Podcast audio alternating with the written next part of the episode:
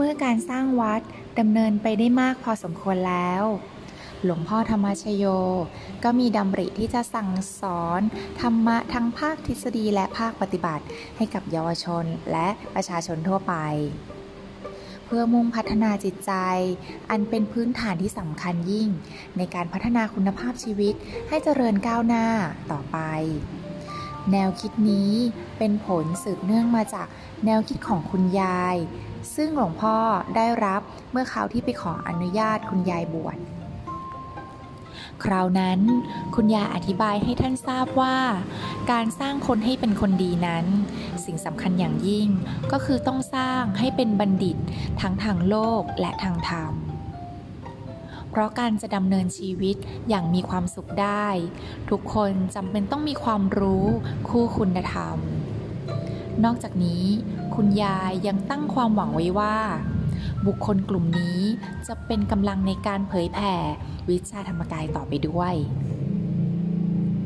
โดยเหตุนี้โครงการอบรมธรรมทายาทและอุปสมบท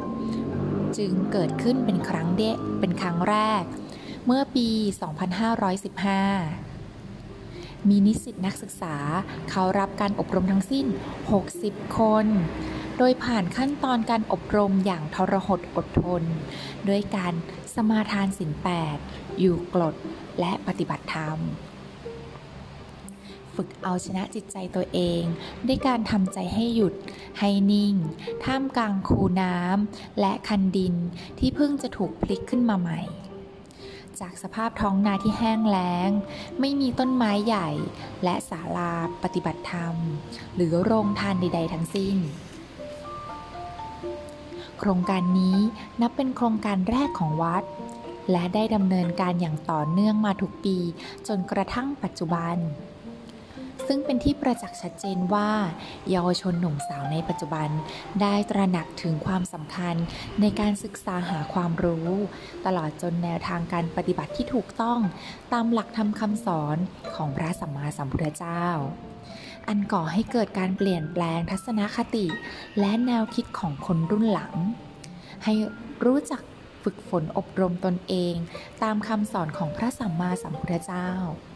มีความตั้งใจในการศึกษาเล่าเรียนตลอดจนประพฤติเป็นที่ชื่นชมของพ่อแม่ครูบาอาจารย์จึงนับเป็นโครงการที่ส่งผลดีต่อส่วนรวมและประเทศชาติอย่างยิ่ง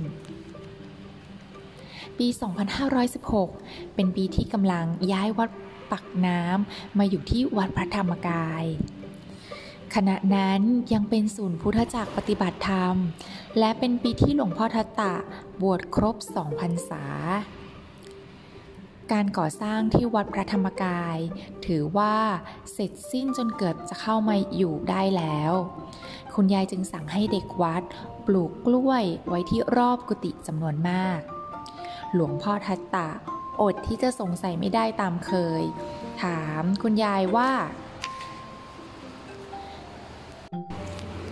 ยายปลูกทำไมเยอะแยะคงไม่ใช่เอาไว้ให้อาตมาฉันนะคุณยายฟังแล้วก็ตอบอย่างรู้ใจเอาไว้ให้ท่านเตะถ้าโกรธเมื่อไหร่เตะมันให้พับไปเลยต้นกล้วยนะแต่อย่าไปทำอะไรคนเขาเดี๋ยวจะเสียหายนับตั้งแต่วันนั้นท่านเห็นต้นกล้วยคราวใดก็นึกขันในคำพูดของคุณยายซึ่งแสดงถึงความเป็นผู้รู้ใจคนเจ้าโทสะอย่างท่านหลังจากพรรษาหลังจากที่ออกพรรษาในปี สองพันห้าร้อยสิบหก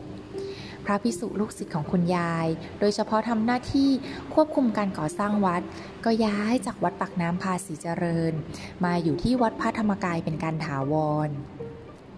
คุณยายจะเก็บพวกผลไม้หรือไม่ก็ของแห้งต่างๆที่ญาติโยมนำมาถวายของหลวงพ่อธรรมชโยที่บ้านธรรมประสิทธิ์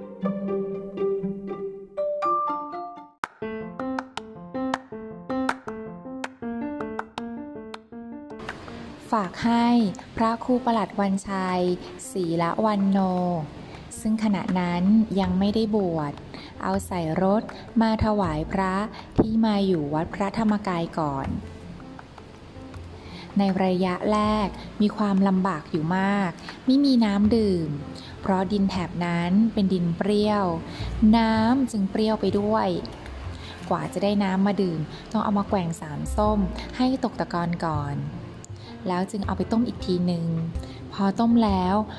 ก็มีตะกอนคล้ายๆวุ้นนอนเต็มไปหมดเวลาจะรินน้ำมาดื่มต้องค่อยๆรินอย่างมีสติเพื่อไม่ให้ตะกอนติดลงมาด้วยแม้จะต้องลำบากเพียงใดแต่ทุกคนก็อดทนเพราะใจนั้นเปี่ยมไปด้วยบุญมีความปิติที่จะได้ร่วมเป็นร่วมตายสร้างวัดกันมาจนสำเร็จเพียงนี้